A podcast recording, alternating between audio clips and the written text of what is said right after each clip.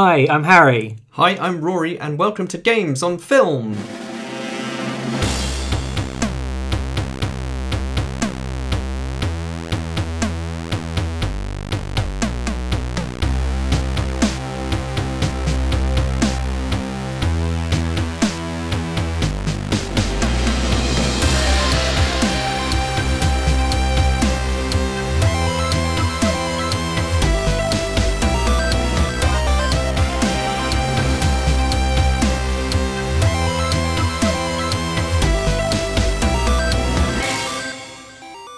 You for joining us on this episode of Games on Film, and we return to a game on film after taking a little detour with our Spider Man 2 episode uh, last time. Yes, back to the grindstone. Back to boring old films based on video games. But I think this is one of the biggest budgeted ones, I think. This was uh, positioned to be a blockbuster. Yes, that's right. It was definitely the biggest at the time of its release. And what film is this? What game, indeed? It is both film and game. It is Prince of Persia: The Sands of Time. Mm, quite a big franchise, the Prince of Persia franchise, isn't it? It goes back to I think was it 1989? I think so, yeah. was the first game, but the film um, was very much inspired and uh, takes its cues from the sort of reboot of the Prince of Persia series, which was The Sands of Time as the subtitle, and that was released uh, 15 years ago, uh, almost to this very month. The game or the film? The game. okay. Okay. It's because I'm having having trouble with time, I think, at the moment, which is a kind of apt, I suppose, given the subject matter. yes, it's all about time. Because up until this point in the game franchise, I don't think time had played much of a factor. Well, I think the first game had a time limit. Okay. and you had to complete it all within an hour or something. Time limit is something which isn't really explored in adaptations from video games to films. Can you imagine if, uh, I don't know, Bob Hoskins kept nervously looking to the top of the frame and there was like a timer going? Well, there's the idea of the ticking clock. I suppose that's yes, a well-worn no, trope. that's sort of um, suggested. Uh, I don't know. Maybe getting sidetracked by time already. Maybe, yeah, there might be a ticking clock in a final act, but it's not like a whole film usually spends a ticking clock unless it's Nick of Time, Hmm. the Johnny Depp movie. And speaking of Johnny Depp, I suppose what the Prince of Persia: The Sands of Time movie was positioning itself as being was to, in a way, kickstart a franchise. It was produced by Jerry Bruckheimer, and Disney released it. Hmm. And this was around about the time that the first trilogy, I suppose, of Pirates of the Caribbean. The first three films had had um, been Yeah, released. They were deciding what, what we're going to do now. We've completed the trilogy of Pirates of the Caribbean, and they made this, and then they just made more Pirates of the Caribbean. yes, the the video box and um, a lot of the marketing push was all about let's make this is going to be the pirates. Kids are bored of pirates now. What they like are princes. Yes, they're bored of ocean exploits. What's the opposite of the ocean? I know. Hmm. The sky, no, a desert. a desert. Oh yes, of course. It's this was that sea of sand or something. yes, they didn't make Skyrates of the Caribbean. Pirates of the Caribbean. Is the Skyrate a word? I like Sky Pirates. I mean, this film clearly wasn't the great success everyone hoped it to be. We'll talk about our own thoughts of the quality in a bit, but um, imagine if this film was a massive hit and we were speaking now after our like third or fourth Prince of Persia movie, and, and you just wonder how everyone's careers might have changed. The film, the game series, they kind of did one a year for a bit after hmm. Sands of Time, and almost right away after Sands of Time, they took a severe left turn into, was it Dubrow? Oh, what am I trying to say, Rory? They went gritty. They Gritty. went dark. Grimdark is what I was trying to say. Um, I did my traditional watching the evolution of the franchise type deal, and uh, it was kind of embarrassing just how grimdark the what is it called the twin Warrior Within. the warrior within.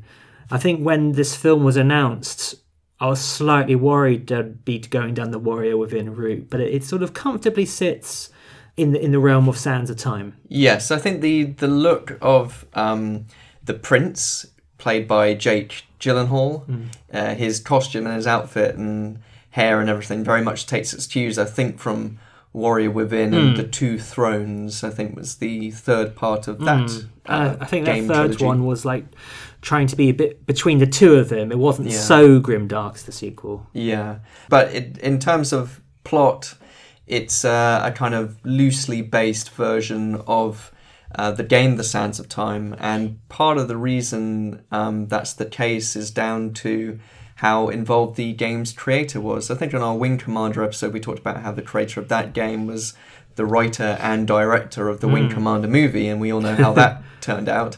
Listen to that episode for Yeah. our, our opinions. But with this film, Jordan Mechner, I want to mm-hmm. say, is the original creator of Prince of Persia, mm-hmm. and he was so he was the creator of the very original Prince of Persia game, and he stay he sort of strayed away from the franchise when they did Prince of Persia 2 and Prince of Persia 3D, and he wasn't very happy with the results. No, because in the original Prince of Persia, the footage I saw, he seemed to be blonde. and I was like, I don't like this dark haired prince. I want a blonde prince. I don't think that was the reason. No, probably not. But he was enticed back to Prince of Persia when Ubisoft, or should it be Ubisoft, they purchased the license to Prince of Persia, hmm. and he saw some early assets of the game and decided to get more involved. First, just in terms of creative consultancy, but then he got into it very much stuck in as a designer and writer. So he wrote the Prince of Persia: Sands of Time game, and so when the film uh, came about, he uh, was on board writing the story. He was able to adapt it. He changed quite a bit, and we'll we'll look at that when we go through the film. You know, it's it's nice, I suppose, having you know the original creator being quite so involved with the with the version of the of the movie. Yeah, I guess it shows that the filmmakers don't want to just get brand recognition. They care about the the story and the character, I suppose. Just before we started recording, I was watching you play The Sands of Time. I think that's the first Prince of Persia game both of us pretty much played. Um, were you, did you play any ones before? I was certainly Well- I was certainly aware of the franchise before. Yes, I think I had played the original a tiny bit, maybe at like a friend's house or something, and I think like with most people, got very frustrated and bored after the first five minutes because it involves a lot of pixel perfect jumping and sword play, and it's it's pretty unforgiving. It's not Mario, is it? Not as good as mm. Mario. Can, do you, does the prince jump on people to kill them? No, um, but he sword fighting. Yeah, there was sword fighting. I mean, the, the animation and the graphics were were really quite impressive. I think that was the selling point, wasn't it? It was Yeah. more the fluid animation, but price you have to pay for fluid, luxurious animation was the animation cycles took a little bit of time to get going. So it was it was sort of learning when you had to jump because how long it takes your characters to actually do the cycle. With with Mario, you press A and he jumps like instantly. Yeah, Um, but I think there was a little bit more of a delay with Prince of Persia. But uh, yes, Prince of Persia Sands of Time came out what year? Two, 2003. 2003. And watching you play it um, was a bit of a joy. Um, and it- we did Spider Man 2 last time, and they came out kind of pretty close to each other, didn't they? And I think this certainly looks looked for a how long is the oldest game? 15 year old game. It's got very nice, clean, nice, clean, simple textures, but um, that helps it look lovely. So it still looked pretty snazzy on um, on our HD telly, and um, and Rory was just getting right into it, weren't you? Yeah. Um, well, actually, one of the uh, things in Sands of Time is you can unlock the original Prince of Persia game as a little bonus. So I had played it a bit more since uh, its original release. But with Sands of Time, it's just uh, yeah, I had very fond memories of the game, and I remember just playing it. I think I played through it maybe three times, three or four times. This is what I was going to ask. You actually completed it. Yes, 'Cause I yes. um I just got stuck on my first try, and I never returned to it. Oh. I think I was borrowing it from someone, so that perhaps explains why I never got to the end. But I remember loving it myself. So the Prince of Persia Sands of Time is a 3D platformer, And in case you don't know, this is the parkour one, and I think the the franchise has been associated with parkour since Sands of Time. And watch, I remember just how satisfying it was to uh, run up a wall and be sort of skirting along a wall and then you would uh, do a lot of acrobatics, fighting people, and of course the subtitle is Sands of Time. And why is that, Rory? Well, the key mechanic in the game and something which plays, of course, into the film, and it's it's uh, the ability to rewind time. And later on, you get more powers, which uh, you can freeze time or you can freeze enemies but uh, the principal selling point for the game is the ability to uh, rewind time. So you pick up early on in the game this dagger, the dagger of time, and uh, there's a big sand hourglass. There's a lot of things of time. I can imagine. It's just the clock of time. Yeah, yeah. it's a clock. it's a clock.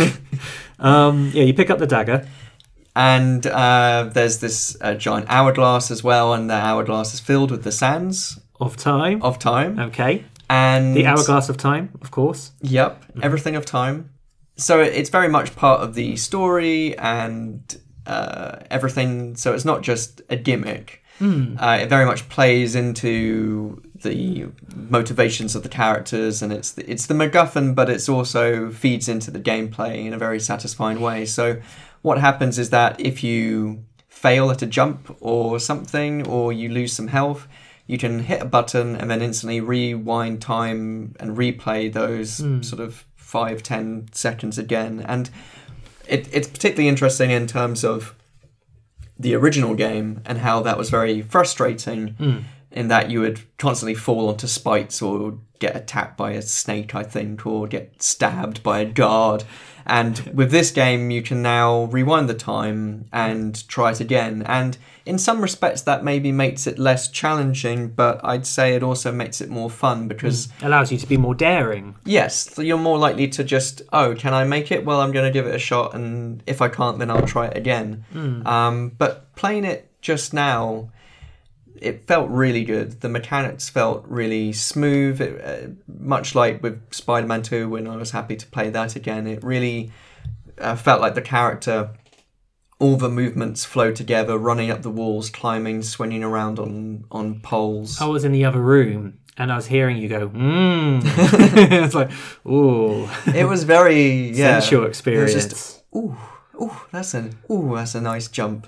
Games before Prince of Persia, I think, were very unforgiving, and I feel like a lot of games nowadays give you that second chance because I think a lot of the, the average age of gamers is going up and up and up, and we're having less time to play our video games. So actually, it's it's blessed relief when we can just make games that little bit easier to get to see the end. Yes, the rewind function you now find on mini NES and mm. mini SNES. Um, oh yeah, um, I've comfortably got to the end of a lot of SNES games recently because I can literally rewind Mario Kart whenever Luigi gets out in front. Yeah, I, am and I think that's a fine, that's fine, thing to have. Yeah, I mean, you know, back in the day, people would have like turbo option on their uh, mm. controllers and and all these other sort of workarounds. But I think just the the young, the little Harry he could see me today, he'd be like, oh, "You're disgust. You disgust me." Yeah, I thought you were hardcore. Yeah. so yes, it's interesting how other games or even you know re-released consoles have deployed that mechanic since. But also, I've been recently playing the Uncharted games. I played the first Uncharted game, finished that recently, and I'm uh, playing Uncharted 2 at the moment. And I just noticed that, I mean, it takes, I think, quite a few of its cues from Prince of Persia. And do, do think, we want to abbreviate it to POP for fun? Uh, if you like. if you like. Yeah, let's do that. So it takes a lot of cues from from POP. Do you want to abbreviate Sands of Time and make it POPSOT? POPSOT. Um, no. Okay. so with Uncharted and I guess with the Tomb Raider reboots as well, when we were talking mm. about that on our first episode, those games, I think, are inspired by some of the acrobatics of Prince of Persia in terms of Pop. the. okay, it's going to get annoying very quickly. Sorry. It's okay for you to say pop, but you don't have to correct me from saying Prince of Persia. Pop. Everyone knows what it stands for. I've forgotten. Carry on, Rory. Piss off, partner. So, um, very influential is what you're saying. yes, but even playing Uncharted and Tomb Raider now, I still think the Prince of Persia or Pop Mm-hmm. Sands of Time game flows better, plays better, and the mechanics are better. Even with all this time that's passed, I've found myself when I play Uncharted getting a bit more stuck or missing that ledge or moving Nathan Drake around in the wrong direction. I, I but Cameron Prince of Persia Pop is has its issues. It's not a perfect game um, yeah, by any means, but I think how it plays it's actually impressive still after all this time. And I always remembered the game. The pacing was quite was quite good. It it it it, it gets a little bit repetitive. Some baddies tend to get a bit annoying when you have sort of possessed vultures. I think attacking you. Any game where there's like flying enemies or small enemies, it's just really frustrating. this isn't fun. Yeah. It's annoying. Yeah, so but I think it I think it very much still holds up, and I think it has quite as Uh, you can probably complete it in less than ten hours, but I think what's good about it is it doesn't really outstay its welcome. Just as the game is getting a little bit oh another batch of monsters to uh, destroy, it gets towards its its ending and, and finishes satisfyingly. One of the other things which makes it so enjoyable is the story and narration. Oh, yes. And, And- I sounded just like him then. Oh, yes. Tell me a story, Rory. because with the prince uh, the idea in the game and to an extent the film is that he is telling a story and everything's uh, framed in a story device and you don't know who he's telling the story to until the end of the game so spoilers for prince of persia the sands of time both film and game going to be coming up in this episode but it's sort of revealed later on that he's telling this story to uh, this character Farah. She is the daughter of the Maharaja, uh, which is the place that the prince and his uh, father, the king, have ransacked, and they've taken the dagger of time and the hourglass of time and all the sands of time with them. And he's relaying the story to her to sort of prove to her what happened to them. But as you're playing the game, you're getting a lot of internal narration and I quite like that as well. Again, yeah, it's it's it's nice. It adds a bit of flavour, and the script is is nicely delivered and written, and it even extends to when you pause the game. Mm. He says Do you want me to continue? yes, Something like that. Or he does sound says, very English. yes, or um, shall I go on? Do you not want me to finish your story? As you wish. One of my favourite things is when you die accidentally, uh, it'll say game over, and he'll say, No, no, that's not what happened.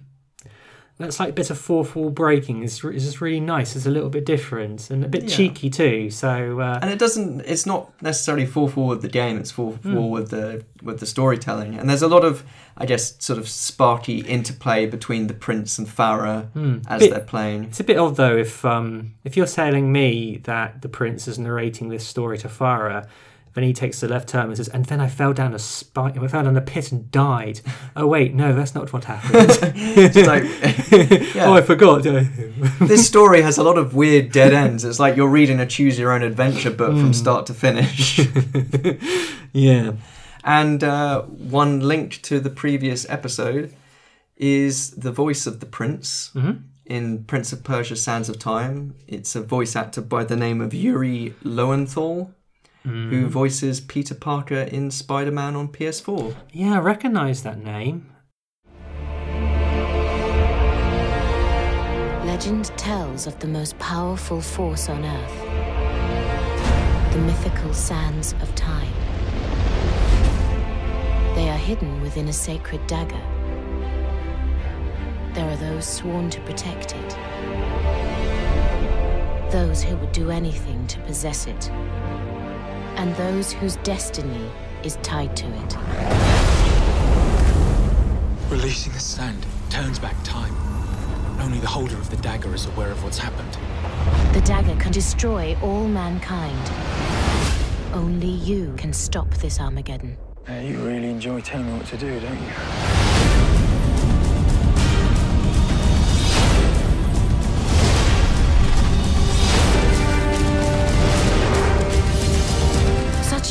Prince, leaping to assist the fallen beauty. Who said you were a beauty? There must be a reason why you can't keep your eyes off me. You're. I. So, had you seen uh, the film before having to see it for this podcast? Yes, yes, I had. The, so, Prince of Persia: The Sands of Time, the film, came out in 2010, Yeah. and I saw it at the IMAX Really? in Waterloo. Was it a proper IMAX sort of expanded edition? I, I can't honestly remember. I think I remember seeing, for instance, Mission Impossible Ghost Protocol at IMAX, and that was a film where it had special sequences shot in IMAX. And Like, it uh, means up you can. the Du- Dubai Tower, wasn't it? Yeah, it means you can. The thing is, is that uh, spoilers for Mission Impossible: Ghost Protocol. Mm-hmm. But there's a scene where Tom Cruise is walking out away from the Kremlin, and he's in standard uh, widescreen scope, and he's just walking. Then suddenly it blows up to IMAX. And it's just like, okay, something's gonna happen, and then yeah, the Kremlin explodes. And it's just like, spoiler. okay, I kind of was expecting that. It's like when you watch a film with subtitles and the sentence gets cut off and it's like an ellipsis at the end of the sentence, like dot dot dot. It's like, oh, okay, someone's gonna get shot. Uh, yeah, blue whale crashes through the door. Um, wow. so I yes, you- I, I think I yeah I saw it at the cinema and I'm pretty sure it was at the IMAX, but I, I don't know if anything was shot in IMAX. I, I I think on according to Wikipedia it wasn't shot in 3D or released in 3D or anything like that. So yeah, I'm not sure. So the copy I watched actually belongs to my wife, and she was bought it by her ex to cheer her up. and now it's cheering us up. And now it's cheering us up. Um, yeah, she, she's got a bit of a thing for Jake Gyllenhaal actually, and um, yeah, I watched him maybe a year or so ago, and then What for the first time? Um, yeah, for the first time a year Oh, or so right. ago. Okay, so you had you didn't see it at the cinema or since? no, God no. Yeah. I But I got thought this. you, you enjoyed the game though. I guess here's the thing. I've got a problem with Sandy films. I'm not a big fan of westerns. I'm not a big fan of anything. I mean, can you think of any film I like that, that involves a heavy amount of sand? I guess I'm a bit like Um, Anakin Skywalker. I hate sand. Dune, I don't, I don't like Dune. No. Lawrence of Arabia. No, rubbish. Got too much sand. Um, wait, does the Australian outback is that Ooh. sand? Mm, no, I do like Mad the Mad Yeah. Max films. So okay, you got me Resident there. Evil Extinction. I am. Mm, mm, we'll get to that. but maybe the reason I like Mad Max is because he's he's driving so fast. He's trying to get away from the sand as quickly as possible. That's his motivation. Yeah, away from too much sand. He spends a lot of time on the road as well, so that's tarmac. So, um, but yeah, I don't know what turns me off about um, Sandy films. Um, I got nothing against them, but like, um, yeah, I did like the games, but nothing really compelled me to watch this. I guess we are, as I always say, a podcast where we celebrate video game movies and quote unquote bad movies, and but.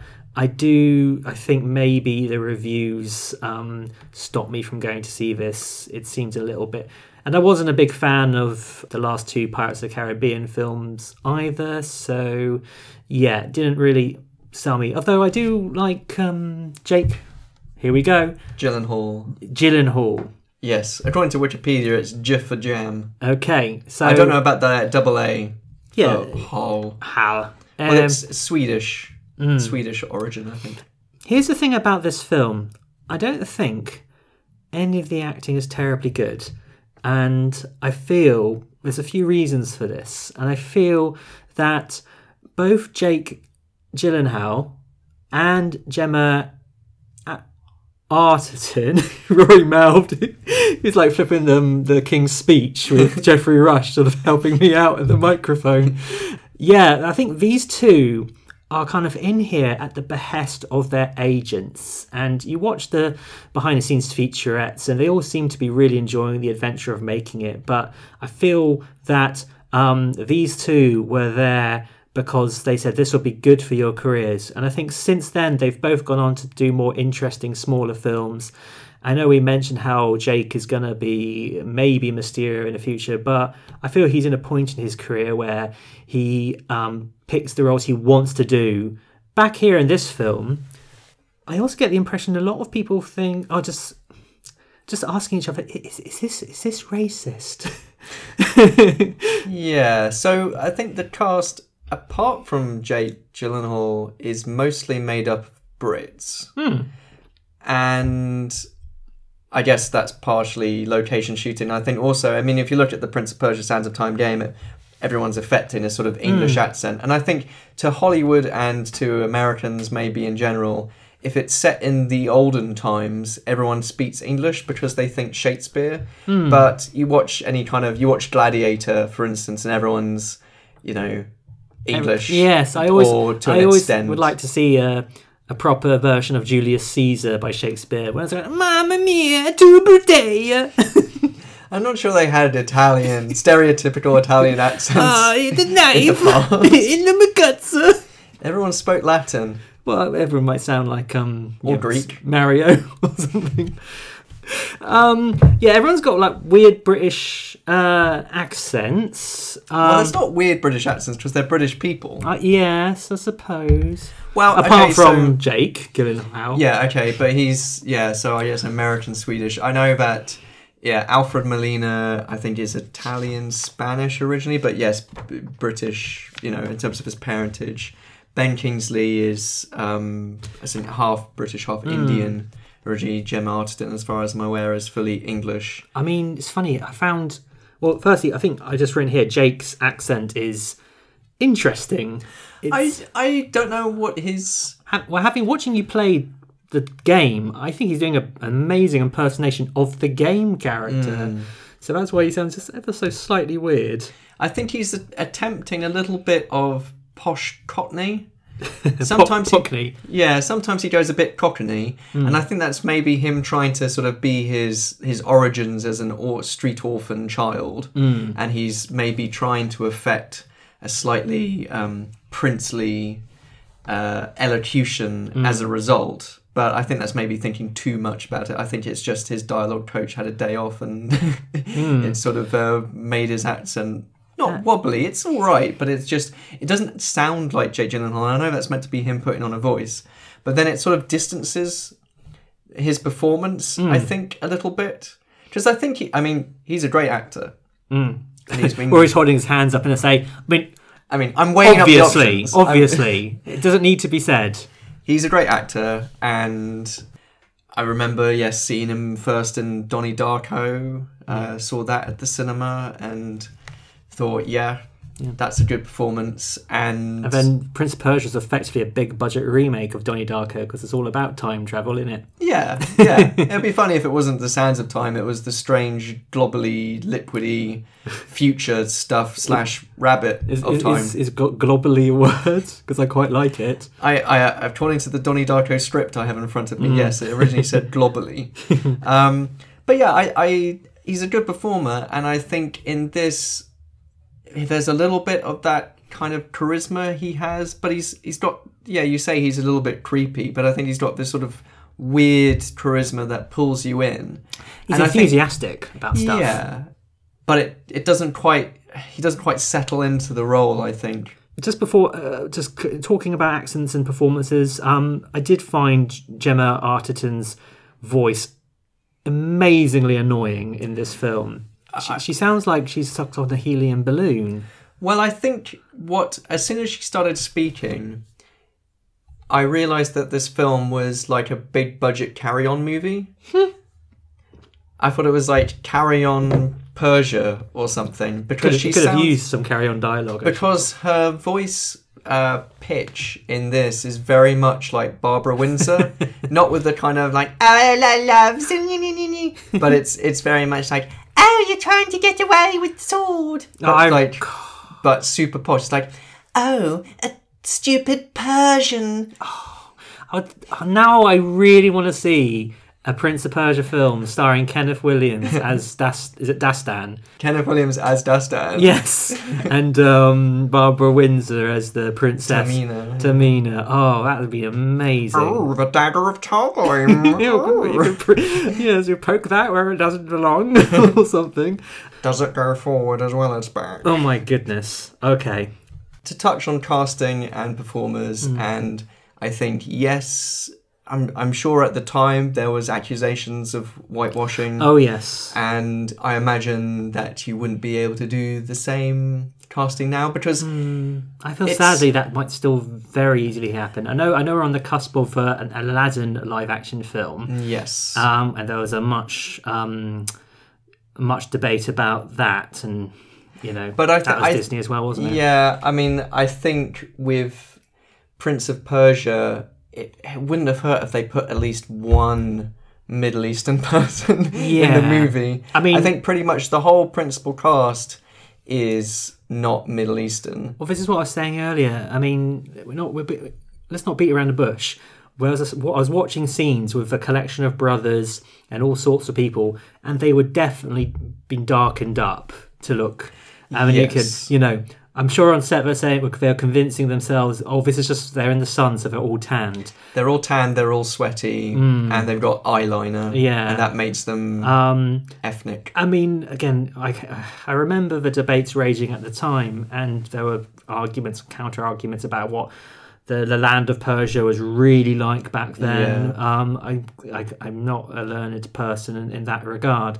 I just, I do wonder if part of the reason some of this film, a lot of this film, feels kind of a bit leaden and the characters seem a bit unsure of themselves is that they're just in the back of their heads thinking, mm, is this gonna, is this gonna look really bad? Yeah, I mean, fun fact: I played Joseph and his Technicolor Dreamcoat when I was at school. you and played him and the Dreamcoat. I played both him and the Dreamcoat, a dual role, and um, yeah, I had a lot of brown makeup on when I was a kid. There's some very incriminating video evidence. I was, I think, in the chorus Mm. in the background, and I think I was wearing a tea towel. Yeah, and you were like looking at me, thinking this ain't this is going to bite Harry in the ass one day.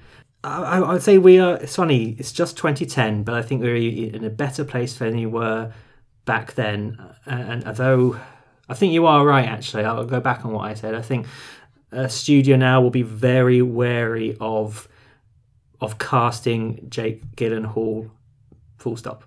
no, as, as a, a, a, a white actor as a Prince of Persia. Yes, because I think the filmmakers were probably quite earnest Mm. in in making the film. It feels like an earnest film, and it feels like they were trying to do something which was celebratory. Mm. I think it was trying to celebrate, you know, the Persian Empire. The yeah, Yeah, I mean, again, I think a lot of middle. Gosh, we're getting into a sort of political debate here, but no, you are right. By by, by that notion, they want to show the Middle East not being a scary place. It is a, a place Yes. of culture and beauty, yes, a place of culture, beauty, civilization, parkour, and parkour, rad parkour. wicked cool parkour. but yes, I, I feel so. I feel like it's it's earnest in depicting that, but it could have helped if they had had a Hmm. at least someone who had some sort of um, I don't know background. Now, um, your copy um, does not hide Ben Kingsley's uh, evil face. Uh, my copy has his face obscured by reduced five pounds. so um, I feel like I, you, I, I was I was more surprised by his turn in the film. but we'll get into that. What does the box say? So, unlock the secrets, own the mystery. Seems like a weird thing to say.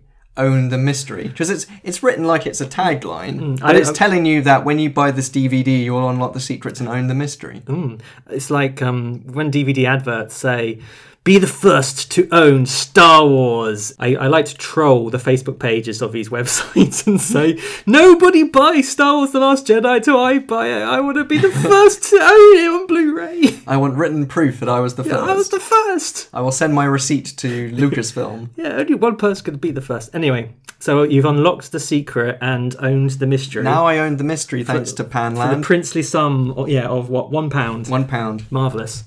In the spirit of the Pirates of the Caribbean trilogy, Walt Disney Pictures and Jerry Bruckheimer Films transport you to the mystical lands of Persia for this wildly entertaining epic action adventure. It's a race against time. Oh yeah, time. When a rogue prince, Jake Gyllenhaal, reluctantly teams up with a rival princess, Gemma Arterton, to safeguard a magical dagger that gives its possessor the power to reverse time and rule the world. Filled with death defying escapes and unexpected twists at every turn, Prince of Persia, The Sands of Time is a fun filled adventure that will keep your pulse pounding long after the credits end. Sounds like you're having a heart attack. so, Doctor, Doctor, I just watched Prince of Persia, The Sands of Time. Oh, not again, not another one. Old NHS 111. These are some questions that will help us diagnose you. Have you watched? Prince of Persia, The Sands of Time. Rated Um, 12. Are you 11? Yes, yes, the, the, it was true, it's true. So the, f- the first thing you see in the film is the sun rising, and um, there's some bullshit on the screen because it says Yeah, in Papyrus. Papyrus. I'm sorry. Favourite of James Cameron. It is said some lives are linked across time, connected by an ancient calling that echoes through the ages. Destiny. Who the fuck says that though? Because I, I'm really. I always feel this like fantasy film shorthand where they say it is said or the ancient ones say this, and I'm just like, oh, bugger off. I thought you meant who literally said it because there is a narrator. Hmm. It starts with this text and then a And a narrator, narrator. comes in. Hmm. And the text also appears at the very end, minus the word destiny.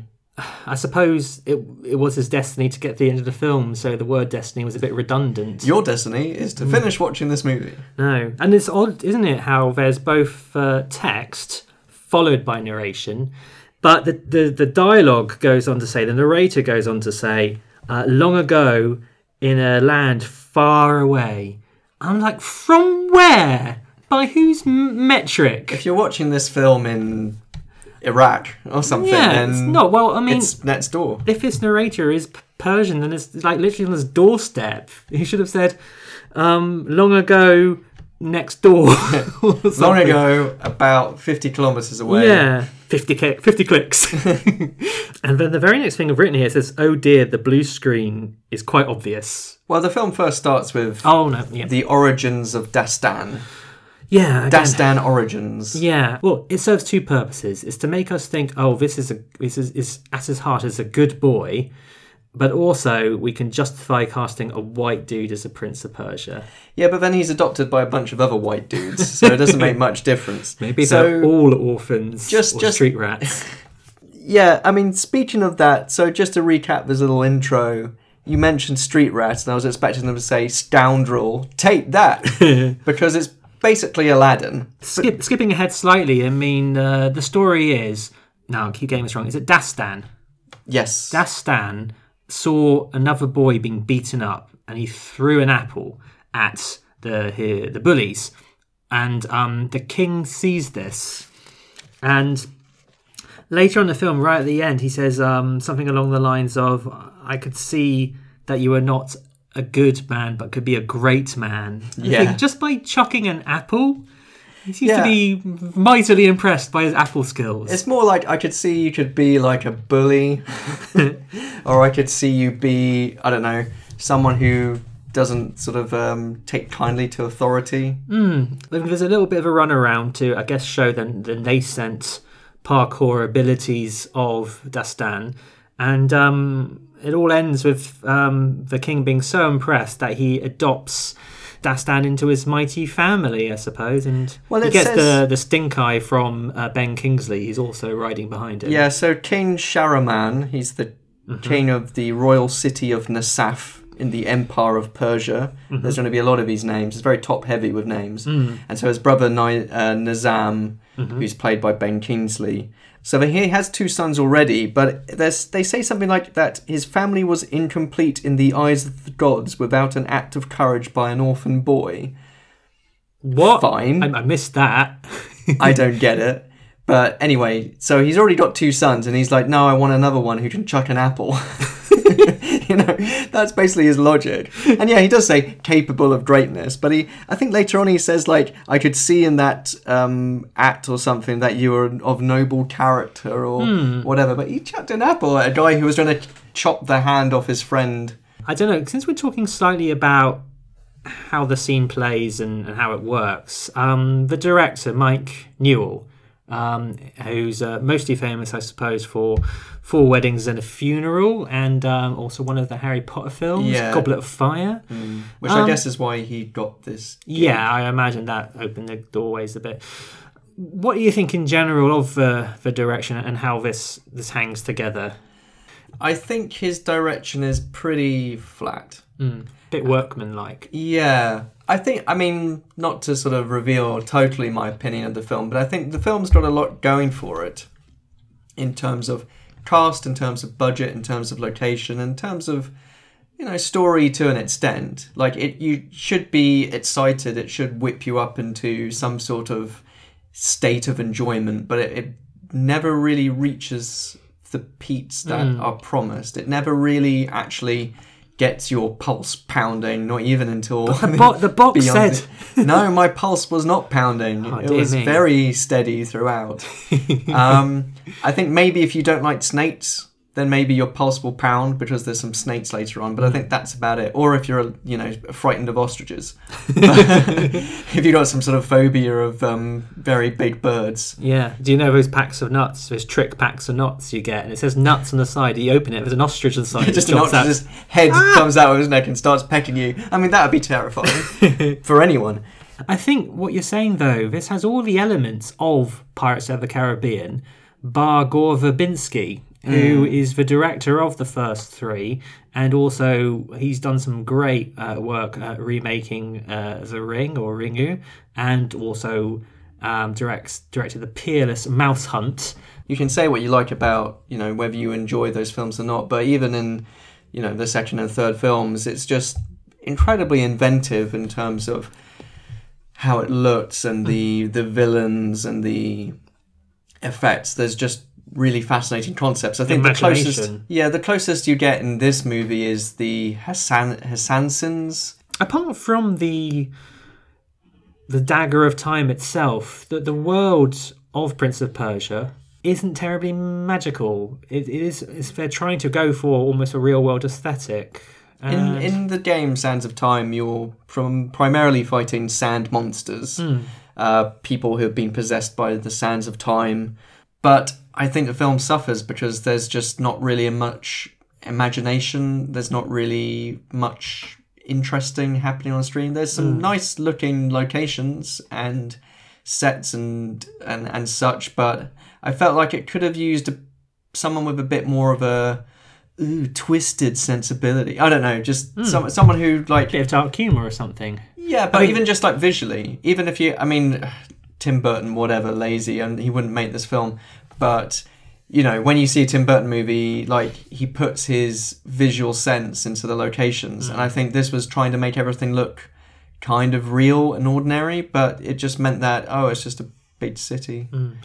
boring. Uh, the second unit director I should mention is Alexander Witt Oh yeah, who he's a very accomplished second unit director. Mm. He's done a lot of big, big action movies, but we're interested in we're interested in Alexander Witt because he directed Resident Evil Apocalypse. um, we we we leave the kid behind and we come to the invasion of I believe it's called Alamut.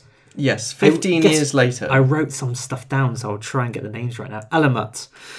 Funnily enough, I mean, we meet uh, Dastan, and he seemed like a bit of a bellend. This this this boy, this boy of pure heart, grew up to be just a little bit of a dick.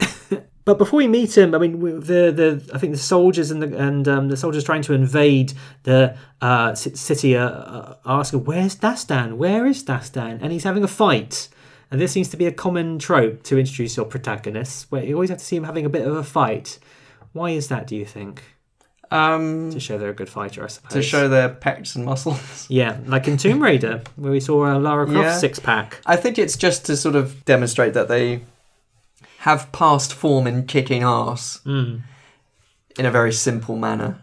But we, we meet his brothers, Prince Tus and Prince Garsiv, and they are discussing uh, the potential invasion of the holy city of Alamut. And they they remarked that uh, in Alamut is Princess Tamina, who is a beauty without equal.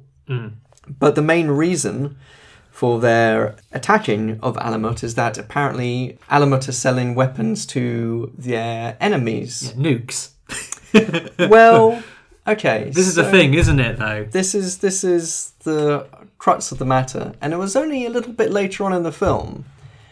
Um, when I think the king finds out they invaded Alamut and he's furious with Prince Tus and says, Because they've, in, they've invaded under false pretenses. Yes, they've occupied the holy city, and he, he says, like, where did you get this information about you know these weapons? There aren't any forgers in Alamut. Where are the weapons? Where are the weapons? And I was like, oh yeah.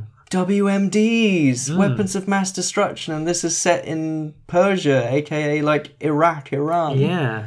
And I was like, ah, this was the thing at the time. And it felt almost quaint. Uh, I mean, do you think it was just a, ma- a massive coincidence, or do you think they intended? I think it was- have those parallels. well, I think with so with Prince of Persia Sands of Time, the game, I think that's trying to have a slight anti-war statement because in the game, the prince starts off invading the city and looting it and taking the weapons, and then he realizes the error of his ways. Hmm. So I think that's part of that. So yeah, there's definitely that angle that basically they've invaded this holy city under false pretenses, looking for weapons which aren't actually there. But the the game in the game, you're not playing um, an adopted son of the king. You are the son of the king, and I find that just more narratively satisfying. Yeah. I think it, um, in the film, Dastani's already sort of an outsider, and I think it's much more difficult to be anti your father's wishes if he's not really your dad. it brings the point that the dagger itself um, is that kind of not a weapon of mass destruction.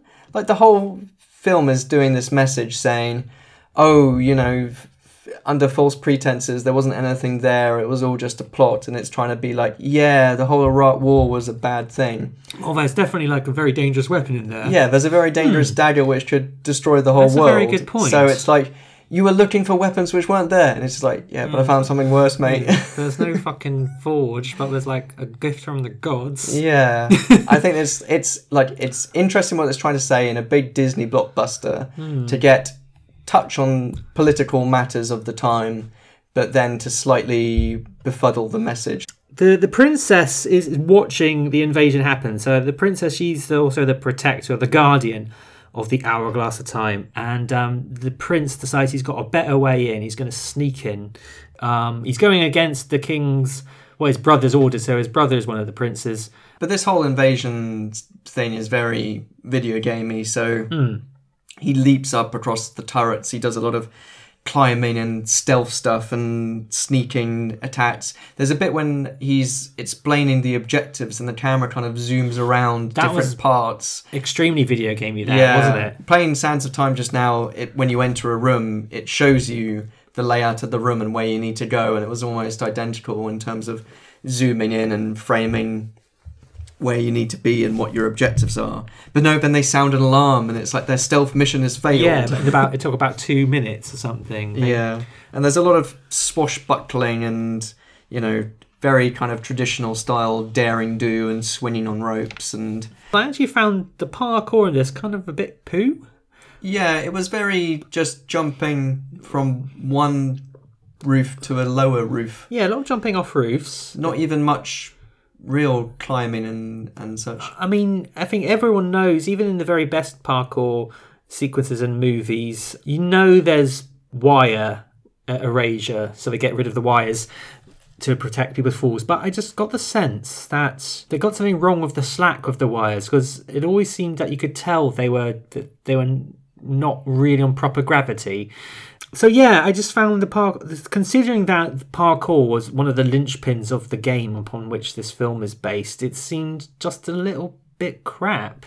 Yeah, there's not really. I can't think of any one leap Oh my god! where I was like, wow. Because there's this bit when he's invading the uh, Alamut where he gets to the end of this ledge hmm. and you think he's going to do this massive swan dive and it's going to be incredibly impressive. Sort of see, looks like Assassin's Creed, doesn't yeah, it? His arms out and That's stuff. what I what I thought. But then he basically just like grabs a rope and swings like one story down into a window, and it was like, oh, I guess. Oh. I mean, cool if I did it. I'd be like, whoa, guys, did you see this? But hmm, I think I could just, I could literally do that, and I'd be like, Meh. So yeah, they they managed to infiltrate the palace with relative ease, and they finally uh, all surround uh, Gemma Arterton's character, Princess Tamina. Uh, the princess and the prince's relationship in this film is your, I guess, your traditional burgeoning romance, but it's done like really haphazardly. They kiss at the end, and that's you know that's just how fucking Hollywood films are, isn't it? Uh, yeah, I I think it's trying to be that sort of Han and Leia screwball style. I mean, he he gets to say princess a lot, obviously. So I'm escorted by Prince Dastan, the Lion of Persia. Must feel wonderful winning such acclaim for destroying such an innocent city. Oh, a pleasure to meet you too, Princess. And allow me to offer that if punishing the enemies of my king is a crime, then it's one I'll gladly repeat. Then you are a true Prince of Persia. Brutal, without honor. Don't make the mistake of thinking you know me, Princess. Oh, and what more is there? Wait here with Her Highness. If you can manage it. I suggest a hint of humility when you're presented to the king, for your own good. It was 23 minutes in so far to this film, and and I was I was getting a little bit bored. I actually kind of found this quite a boring film. Um, I was very jealous when you told me that you wa- wa- dr- we um you watched this over three nights um, because I desperately wanted a break last night when I watched it. I, I I kept stopping it and looking at my phone for a bit, and I, I seriously considered having a nap, like a five minute power nap. Yeah, that Um, was my impressions when I saw it at the cinema. That I thought it just. I wanted it to be more exciting Hmm. or interesting. I mean, usually the presence of Ben Kingsley alone um, elevates my interests, but we at the start of the film, Ben Kingsley he's just the brother, but then the twist in in quotation marks is that he, he's he's the big bad and he's the one who um, has he's trying he wants the the dagger of time to I don't know if he knows about the dagger of time right from the start. He was the one who clearly planted the idea that Alamut has weapons. Hmm. So he was the one who wanted to invade Alamut. So he must have known about the Dagger of Time and the Hourglass Hmm. of Time. It's obvious that, you know, something's up. Because there are twists in the sense that. Um, But literally every time Dastan wins the trust of one of his brothers, they get murdered. Yeah, yeah. like happens twice. he basically, by the yeah, he convinces people and then they of die. his innocence. Yeah, so he doesn't have a huge. Yeah, he either tries to convince people and then they turn on him and try and kill him, or they die in his arms. So it's pretty hard trying to convince anyone of your time traveling capabilities. But I think with um, yeah, with with Ben, the problem is is that he because the film holds the fact that he's evil for about half of it. It means he can't really have much fun with the role. No. And I when he does, it's still not enough. There's like all the, there's these moments where he gets almost you know getting into mwahaha villain territory. Hmm. There's a bit when he's he goes to the lair of the assassins, and he's going to hire these this uh, ancient task force of the king, which were disbanded because they're a bunch of weird evil people, and they can Well, they've been practicing below yes. in the in the catacombs. Yes, in a very much Q branch style or the ninjas and you only live twice style scene where they're doing all kinds of tactics and things, and they have the ability to see visions and track down Dastan when he's on the run. Um, and they also hang out with snakes a lot. But there's a bit where Ben Kingsley sees like a fireball hit a mannequin and there's like a second shot where he does this little grin, and it's just in that moment, it's just like, ooh, villain, and I mean, it's when he, not I think, enough. I think he almost walks into the direct line of fire, doesn't he? oh yeah, no, he gets like little. he almost assassinated himself. he gets little like needles, like um, what's his face from Dead or Alive, Yes. flung right at his face, and he moves to one side as they flip, you know, fly past him and could have punctured his face, Hmm. but he kind of gives another little look, then going, "Ooh, you're good, aren't you?" Ben Kingsley's character, we had learned he he was the one who tried to who assassinated the king with a poisoned cape. And yes, the- there's this big banquet in Alamut to celebrate their victory, Hmm. and at that point, Dastan gifts the king this robe, which was given to him by his brother Tus and then I think Tus was given it by Nizam. Nizam. Yeah. But it's you know hand me down gifts. I mean, have you ever got a gift where like I, I once received a a friend of mine gave me a book for my birthday, mm-hmm. and in it was a note from a relative of theirs saying, "Dear da da da." Happy birthday, love grandma, or something like that. I was like, oh, great. I mean, if you're gonna second hand a gift, at least make sure it's not one you have been had personalized. You kind of would have preferred a poisoned cape. Yeah, so like, what if the king put the robe on and it said, "Oh, this says Prince Tus on it. I'm not, going to wear this." But I mean, one of the ways Ben Kingsley is undone is because he has burnt hands from the cape. And what kind of complete idiot is hand? He must have known it was poisoned because he, he got it for that purpose. It's like I just touch it. Maybe he poisoned it. Maybe he did like like you tie dye a t-shirt, except he sort of put it in poison juice, and he's like, "Oh no, I should have worn gloves." He, sh- he should have worn gloves though. It's like he's so keen to poison his cape, he just decided uh, decided to hang it. I mean, a lot of the time when uh, the big threat about a villain becoming the leader of the world or whatever is is because they're evil or a fascist or something. But I think if this Nizam became the king of Persia, he'd just be either boring or incompetent. Yeah, he'd have all this power, but he lives in a fucking palace. I know. I mean, what more do you need? It's not like he's got a hard life. He just wants the responsibility. He, he genuinely thinks he can run Persia better. Um, things lighten up a bit though when when the king does get murdered and uh, and uh, Not for him. yeah, So the king is dead, and with Dastan having given the king the robe as a gift, he is uh, declared to be the murderer. Garsiv says, "Seize the murderer!" and Dastan flees with Tamina. why why does he take Tamina? Well, I think Tamina Oh. takes him because she says, "You'll need me." She knows what's up right away. Yes, you'll need my help. So, with the king dead, the uh, throne is passed to Tus, and so Dastan believes it was Tus who um, killed the king because obviously Tus gave him the gift to give to the king as well. But anyway, Tamina and Dastan have fled and they're hiding out in the desert. And Dastan has the dagger with him, and Tamina tries to get the dagger off him. And it's at this point where Dastan accidentally pushes the little ruby on the hilt of the dagger. And lo and behold, the dagger of time reveals its powers. As explained, it means you can reverse time. You can reverse time, and um, he does it a couple times, just to be sure. he uses up all the sand. So the the the the dagger itself looks kind of fragile, doesn't it? It's got a glass handle. Yeah. I feel like you could. It's kind of a dangerous for both the user and the person at the end of the dagger. Yeah, it, yeah, I guess you have to treat it with care. Use the uh, instructions, the manual. But what did you think of the little reversey time, wibbly wobbly, timey wimey effect? Um, again, it just was just particle effects. Really, I don't think it was looked terribly great. I didn't understand. It seems like they completely CG'd Jake Gyllenhaal.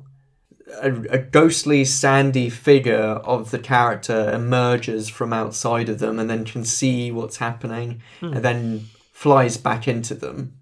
But it looked like they completely CG'd him and it was had this weird, like, those are like uncanny valley hmm. eyes and face. And I get it, yeah, it's meant to be some weird sand ghost vision thing, but it's still just it's, it looked a bit odd. It's it must be quite difficult though to come up. I mean, the the going back in time effect has been done in countless films, so it must be difficult to come up with something every single time.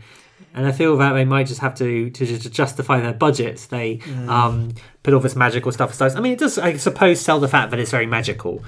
I guess um, what's her face, Princess Tamina, um, quickly clues into the fact that he's used it a couple of times um, because it's all out of special sand. Yes, it can't be any old sand. It has to be the sand from the hourglass. Yeah, and again, that's quite a good way of stopping them using it forever. I guess that's one of the first questions they had to ask themselves: is uh, like, oh, how do how do we stop it going back in time forever? The next thing they do, they go towards the um, what is it, the Valley of Slaves? Is that Yes, their main objective is to go to Avrat, which is where Dastan's father, the king, is going to have his funeral. And they're heading there because he wants to meet up with Nizam because he believes Nizam is the only person he can trust and he can tell the truth of what happened and that it was Tus that was responsible. Uh, he's not seen many Ben Kingsley movies, has No, no. But uh, yes, in order to do so, they have to journey in secret, and to do that, they have to go through the Valley of the Slaves. And? They quickly stumble, stumble into Alfred Molina. yes, star of Spider Man 2. Yeah, and um, I really like him in Spider-Man 2, and I, I kind of like him in general. But uh, again, he, this is a character I found incredibly annoying. Yeah, I think he's trying to be the comic relief. Well, again, But nothing he does or says is interesting or funny. But as I said, his, he gives it as all performance wise, and I think on the page, and during due to the legacy of um, the Jerry Bruckheimer films, um, he thought in Pirates of the Caribbean one, Jack Sparrow was the secondary character, and he stole the film. So I'm going to steal this film, but like I said, like you said, I don't. I just don't think that the script is really there for him. The, the Valley of Slaves, I mean, it has this sort of. Uh, Lurid reputation. Exactly, a reputation, but they're actually all sort of the Earth Lovely people, and they just do ostrich racing. And Yes, he does this false notoriety to avoid taxes, which is kind of a running joke, but I don't think it's really a joke. It's just every now and then he says, "Oh, taxes," yeah, and we're meant to think, "Ha." Yeah. Again, if this is for all the family, don't think the kids really care about that bit. I think they do care about the ostrich racing, but then for me, that felt super superfluous as well. I mean, it it's all well and good that this is all just a front. Uh, in order to sort of guarantee his safety, Dastan does strike a deal with Sheikh Amar, Alfred Molina, uh, his character, and basically does sell Tamina into slavery. Like she's a sort of. So the, he- the prince sells Tamina into slavery. yeah, because they strike. He strikes a deal, Uh-huh. captures her, and it's like, you know, He um, ostracizes her. Ostrich. Yeah, I guess. um, but yeah, like he sort of does he know that that's what's going to happen to her? Because it seems to imply that like they've just been captured by some bandits from the Valley of the Slaves, and we don't know what they do to their women in in. No. this s- ha- s- Disney It world. was either the ostrich race or the sex pits. yeah, I mean, it was toss a coin. I don't know. Yeah, exactly. yeah. Don't really want to get into that territory, but I just it just seemed odd that he was so happy to be like, yeah, okay, you can be like a waitress Hmm. at the ostrich race. The, the king would have been like, when I saw you throw that apple, I knew you'd quite easily sell a princess into into Yeah, slavery. exactly.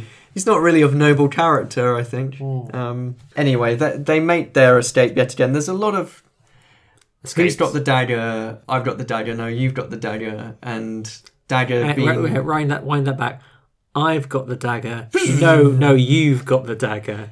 no, but like there's there's lots of there's lots of Tamina getting the dagger off Dastan, Dastan getting the dagger back off Tamina, Alfred Molina taking it from Tamina.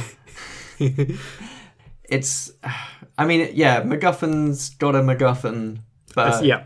it just gets a bit tedious with the toing and froing. Mm. Anyway, so they arrive in Avrat for the funeral, sneak a message to Uncle Nizam. They stuff it into his boot. Dastan and Nizam meet in secret, but they're all. He's acting very suspicious.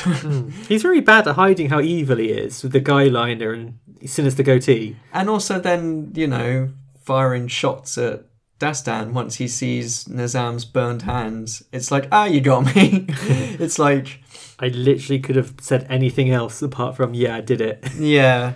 So, anyway, there's some chase and there's some action, and Garsiv, his brother, is there trying to track him down. It's a bit of a so so sequence, lots of chasing and A lot of shouting as well. Is Yeah. it? Is it? Is um? What was the name? Gas. Garsiv. Garsiv. I thought he was Toby Kimmel. Yeah, Toby Kebbell. I think Kebbell. Garsiv sounds like a GPS tracking device. Garsiv. Your prince is on the right. but yes, Toby Kebbell, um, Friend of the podcast. because of his Warcrafting. yeah his Yeah. role as Durotan in Warcraft, and I like him a lot more in Warcraft. Yeah, he's um. I mean, I first saw him. Was it Dead Man's Shoes? Um, and he was fantastic in that. But then, yeah, he he is also pursuing his brother, thinking thinking Dastan has betrayed everyone. Um, Nizam tells Tus that Dastan came to Avrat to kill him. God, what a bunch of nonsense that sentence was. Say that again, please. Nizam tells Tus Dastan came to Avrat to kill him. but then Tus is like, you know, um, we need a fair trial, so do not execute him. And Nizam's like, mm, I'll say. See, this is a far more entertaining scene, like making fists stomping his foot. I'll see to that. And that's when he goes to the lair of the assassin, Hassan, Hassan, Hassans. And the um the assassin says, uh, "You brought what I requested," and I thought. Nassim was going to hand him, I don't know, trainers or something, uh, uh, like A Walkman. a Walkman, something.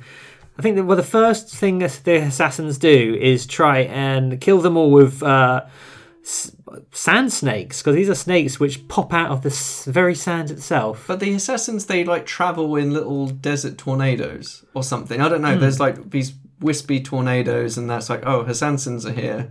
Well, they also have lots of shots of them riding their horses, like the Black Riders from Lord of the Rings. So, again, they're just trying to trick your brain into thinking you're watching Lord of the Rings, I suppose. But um, but yeah, they are trying to they attack the camp of our heroes with snakes springing out of the ground, and this was this was definitely going to be the very best way to kill these people, but for the fact that Dastan Dastan has uh, the dagger of time. Yes, he's replenished it with some extra sand, which was Twixt the breasts of uh, Gemma Arterton. yes, she had kept them in a little um, Vial. Yeah, around her neck, a little necklace of mm. sandy Mm. Ma- magic time. sand, yeah. She says, "In Alamut rests the beating heart of all life on earth, the sandglass of the gods." Mm. So the big hourglass, the sandglass, is underneath Alamut, and it's keeping all the sands. Mm. and she's meant to protect it because the great sands were unleashed by the gods to wipe clean the face of the earth, Allah, Noah's Ark, and all that shebang. I hate sand. So, all right, Anakin. It gets Um, everywhere. So, but that's why they're on their way to the temple. What, what temple? I can't remember. Should we just call it a temple of time? Yeah, she went going to the Temple of Time to return the dagger or get more sand. Can you imagine the prince be like, "Why are we going here again?" Um, I'm relying on you because my DVD like glitched at this particular part of the movie, and you've just not written any notes for it. Right, So just cause. Yeah, well, they just they're, they're going. Hmm. I can't remember what they, Buddha's temple. they're using their sand nav Sand now to get to the temple, of time. Um, but Hassansins have already got there and killed everyone. Yes, that's what happened, wasn't it? But it? then they appear again. Did they go and kill everyone and then run away and then Shall, shall come we, back again? shall we actually pause this and l- have a look at what happened? No. Okay. Well, it's kind of. I feel like it's a bit redundant because they go to this temple and everyone's dead and the assassins are there. And then is that when they have the fight? Yes. And then he shoves a torch up a snake. No, that's before the temple. Oh. That's when they're camping out in the night. Oh, and then they get surrounded by Toby Kimmel, Kebbell. Kebbell. He's and- not. He's not cat food. No, uh, Kibble. and um, yeah, they get, and then that's when the uh, assassins attack, and oh boy, You sound so enthusiastic. um, shall wh- how does this film actually end? Oh they- they- I remember they do that thing where it's that wonderful thing you get in films like this, where the elderly villain is, fights our youthful hero, and we're expected to think that there's any sort of contest. Is that what happens? Eventually, though there's still a good like 25 minutes Oh before, my Jesus Christ! before that happens. oh please. Um. So what happens after the temple event? I apologise to our listeners. So the the gang. So it's not just Dastan and Tamina at the moment. Sheikh Hamam, Alfred Molina has caught up with them, Oh yeah, Jesus. and that's why he's he's joining them to the temple because he's been promised all these all this gold, which Mm-hmm. apparently resides there. Yeah, I was actually kind of disappointed when Alfred Marine, Molina showed up again because I thought we'd rid of him, but no, he's back and he's Yeah, and he hangs around for Yeah. most of the rest of the movie. I mean, bless him, We love Alfred Molina, but just didn't work for us. I'm trying to work out movie. what else I've seen him in though, other than Raiders of the Lost Ark, covered in spiders, and Spider Man, with much the same result.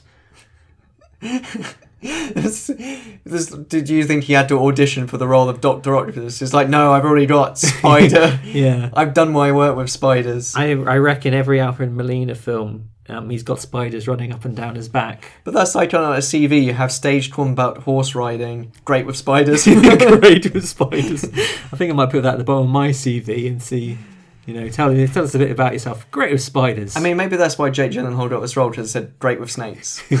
well, everyone lies on their CV. Do you think he's just there on set thinking, "Oh shit, I said I was great with snakes"? Didn't realize this is going to be a snake-heavy movie. no. Oh, Anything but snakes. Indiana Jones. Jake Raiders of the Lost Gyllenhaal. Yeah, saying the Hollywood Reporter, Jake Gyllenhaal recast due to snake fear. It's Fear of Snakes. um, Prince of Persia, Fear of Snakes. no, I want to see that sequel. I want to see a carry-on movie.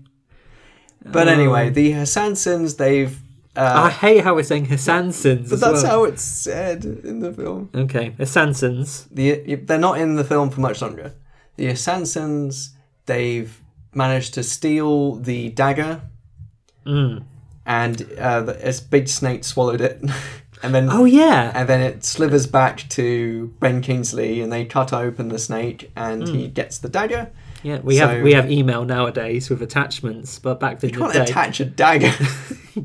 well, yeah, I, I mean, realise now know I've got a stack of daggers sticking out of my laptop now. I know that's all that thing about 3D printing guns and all the controversy about that, but it, it's, it's just as well that you can't just email someone a dagger.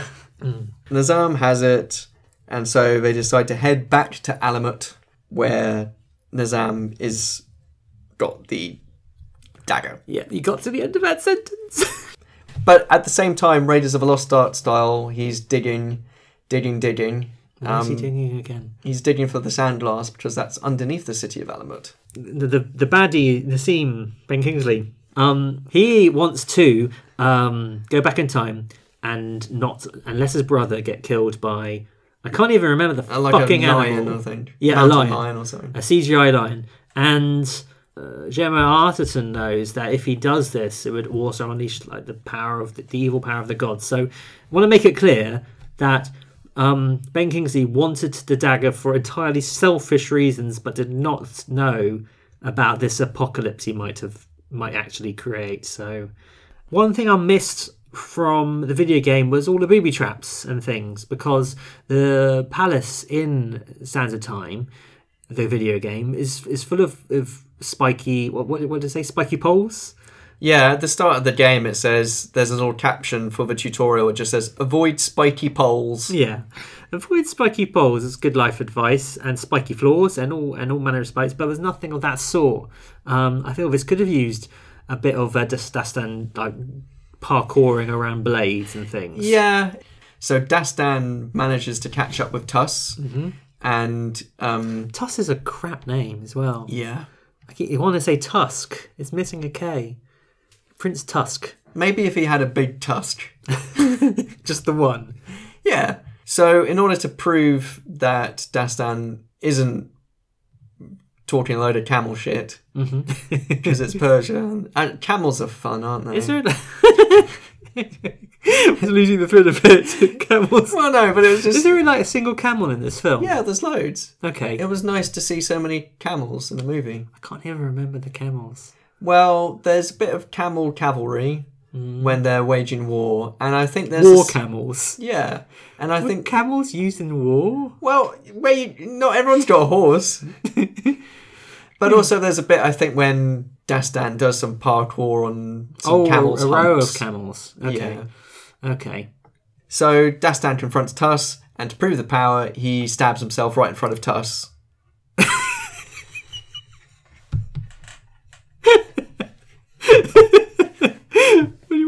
Like that, it sounds to prove how bad. I'm sorry, but like to prove how powerful this dagger.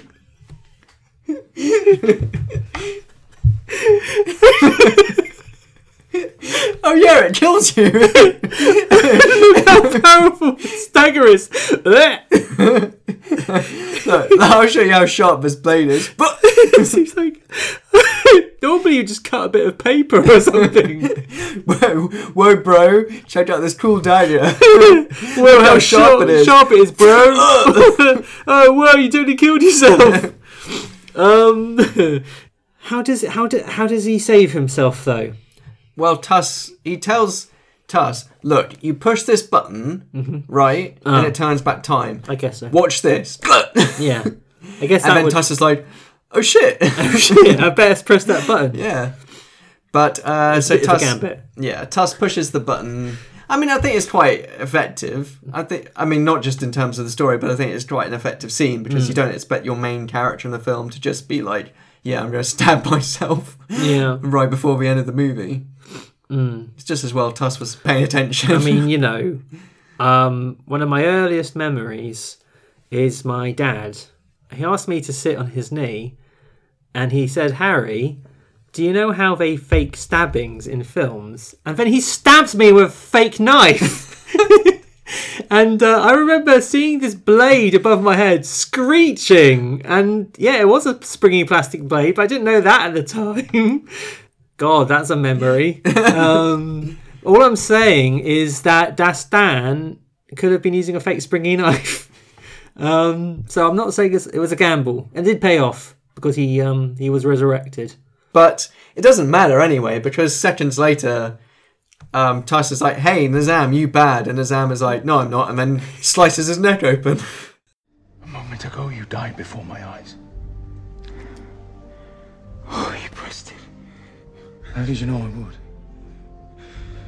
So we are brothers.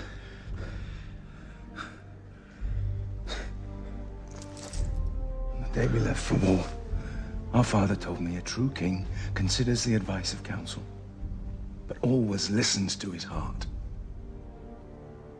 You shouldn't have had to go so far for me to believe you. Your Majesty, the soldiers tell me that I see that Dastan has indeed returned. Tus, remember what I told you!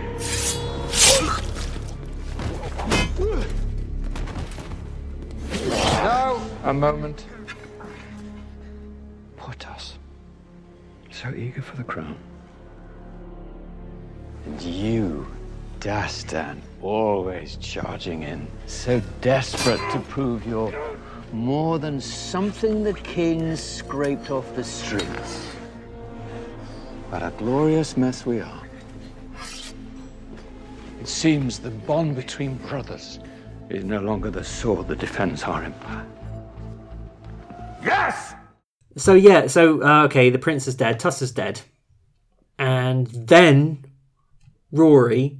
Am I right in saying it is the final showdown Yeah, pretty much. before the time reverse, and there's like another final showdown? Yeah, pretty much. Nizam escapes on his little elevator down to the hourglass uh, to retrieve all the other sand that's left.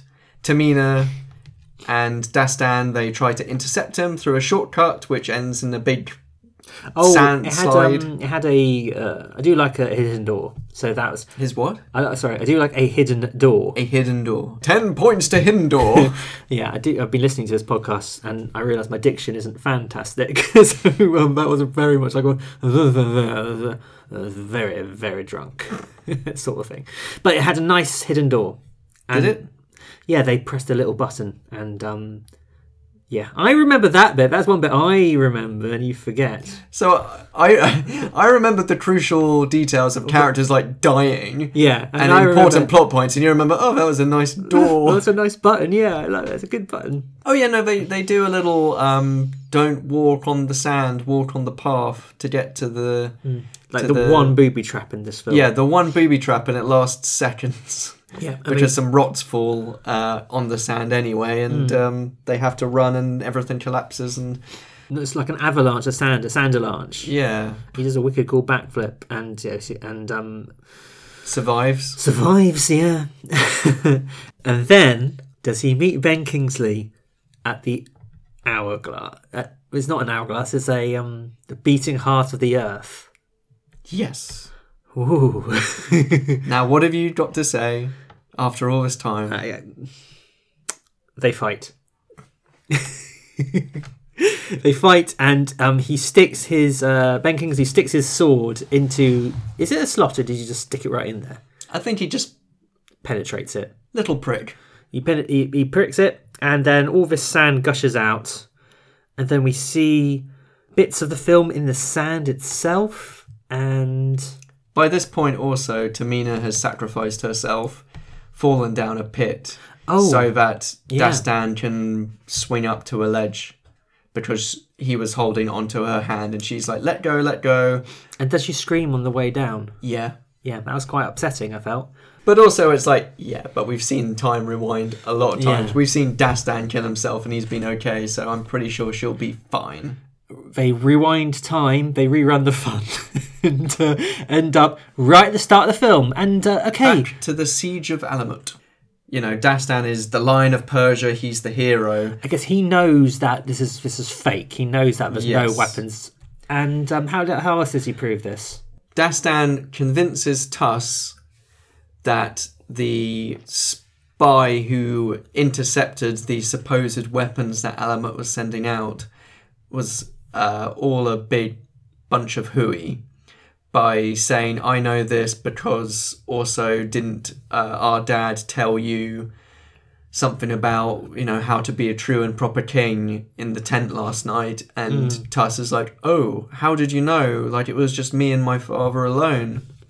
And not forgetting that like tents don't have huge soundproofing technology, so it's quite easy for Dastan to have just like listened in if he'd been walking by. He gets out his tape machine, his cassette recorder, says, "I was listening." I'll show you, I recorded everything.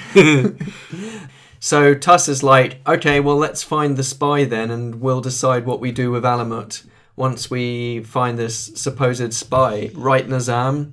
And Nizam's like, uh, fine. But then Nizam um, just decides to try and kill Dastan right in front of everyone. And it's like he probably could have gotten away with it or hmm. fabricated something or let some spy die and He was put on the spot a bit. He's like, "Oh, sh- I have no idea how to deal with this." Yeah, I guess in the original timeline, it seemed like he was doing fine, but then it was just like, oh no, but he just burned his hands, and that was like a big giveaway. So he's not the greatest super He should villain, have is just he? fucking stabbed everyone and um, blamed it on the prince. Yeah, just like he like should have got the prince. that's what he does in the end anyway. Like once in the original timeline, he just like kills Tus, and it's just like, yeah, okay, now I'm king. But no, cl- but clearly He would have gotten away with it if it wasn't for Prince of Persia, that pesky prince. pesky Prince of Persia. But ultimately, yes, Dastan and Nizam have a bit of a fight, but it's Tus who kills Nizam. So with Nizam dead and Dastan uh, convincing Tus of Nizam's lies and fabrication. So they go and meet Princess Tamina, and Tus is all like, "Yeah, sorry, we invaded the holy city of Alamut, but uh, maybe you can marry Dastan and it'll be all hunky dory." Yeah. And Dastan, to sort of prove that he is a good guy, returns the dagger to Tamina. And I think so. Tamina has no knowledge of this adventure. No, That's a shame. lucky her. Lucky her. Um, I mean, it's it it rep it mirrors the game. So in Sands of Time, as I said, the game story is being told to you, the player, but also at the same time, it's being told to Princess Farah, and so, who's the so, Tamina equivalent. so Farah, she has no knowledge of your adventure in the game. no, Ah, so yeah, because you didn't complete the game. Spoilers for the end. of the yeah. That's what the film tries to sort of suggest. He mentions something. I think that only Tamina knows. Yeah. What did I like about this film? It's weird. I don't. It didn't offend me, and I think maybe that's part of that is maybe why it doesn't stick with me a bit. I, I feel it just it's kind of maybe it is all down to the direction. I suppose it's just very very workmanlike.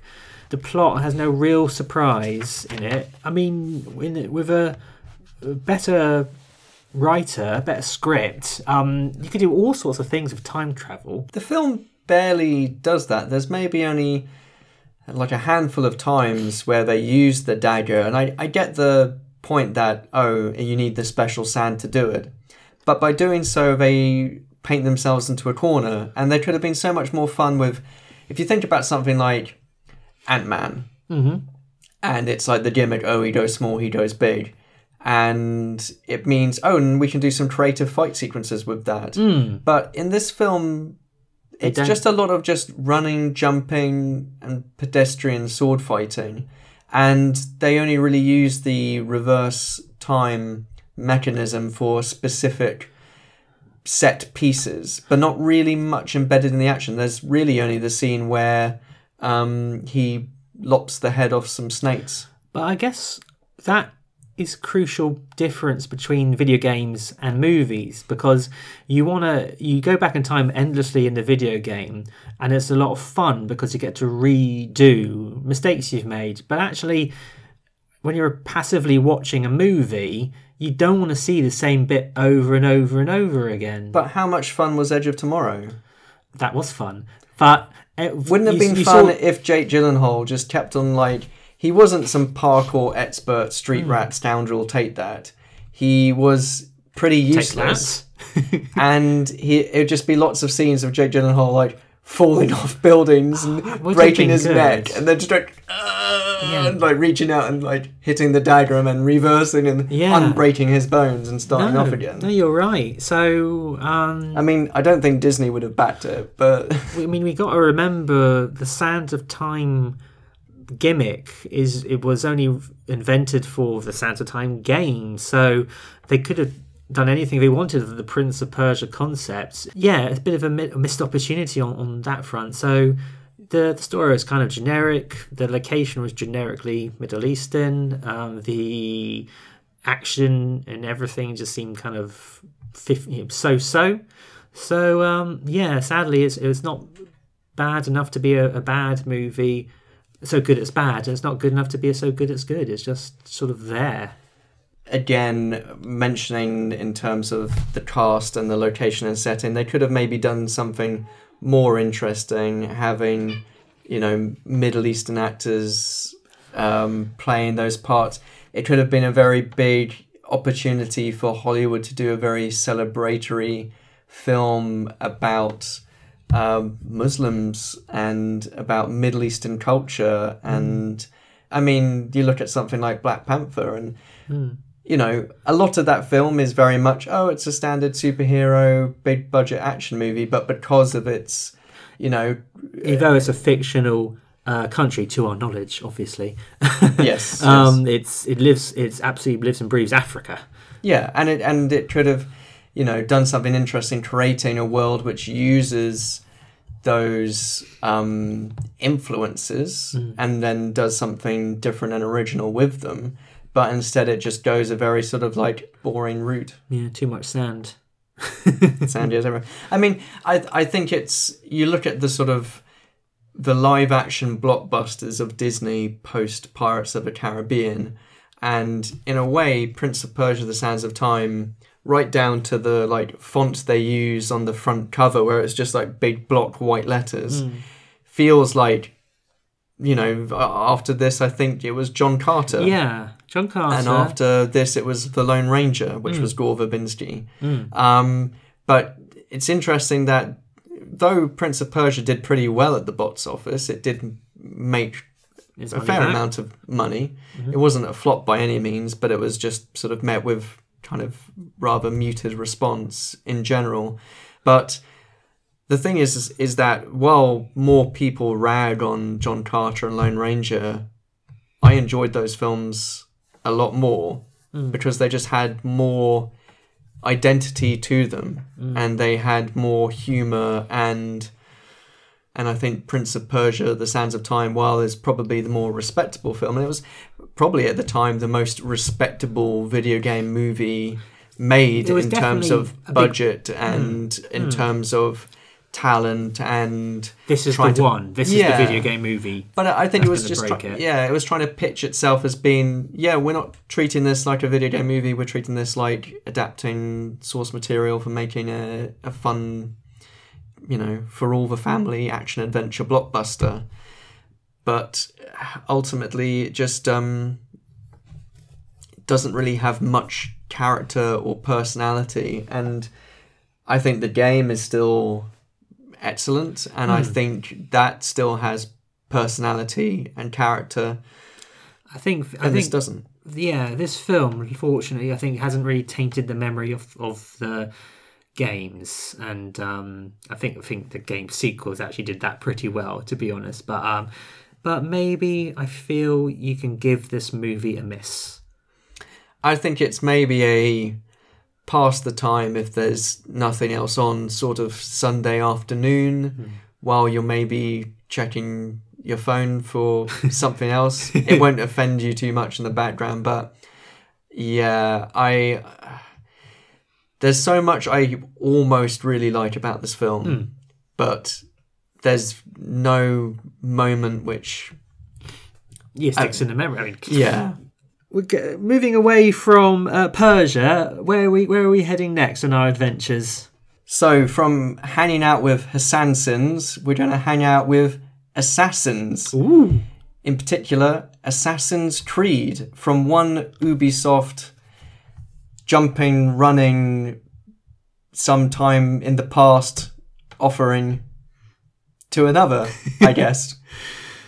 You can listen to all episodes of Games on Film on SoundCloud, soundcloud.com slash games on film pod. You can find us wherever you listen to podcasts, be it iTunes, Acast, Player FM. I don't know what you listen to this on, but I hope it's good for you because hopefully you can listen to all episodes of Games on Film on it. We're available on all headphones, All headphones, headphones and speakers, gramophones, snakes, speakerphones. magic mirrors. Um, you can email us gamesonfilmpod at gmail.com and we are on Facebook, facebook.com slash gamesonfilmpod, twitter.com slash gamesonfilmpod. Yes, and if you follow us on Twitter and Facebook, we try and share as much information about upcoming uh, video game movies, video game TV shows, and everything. So do follow us and share um, any posts that we have as well. Please retweet and like, rate, and review us wherever possible. Yeah, um, it's my Twitter handle happens to be uh, at only man who can, and you can follow me for uh, a bit of malarkey, a bit of stand-up comedy, which I do all the time. Uh, what? How can people follow you, Rory? I'm at Rory Steele, and you can also find me regularly at Gamer Disco, where we host monthly club nights where video games and music combine. So you can play some video games and uh, listen to some tunes. Um, and the music for Games on Film was provided by David Lightfoot. So uh, all that's left for me to say is uh, I've been Harry. I've been Rory. Thanks very much for listening. Bye. Bye-bye.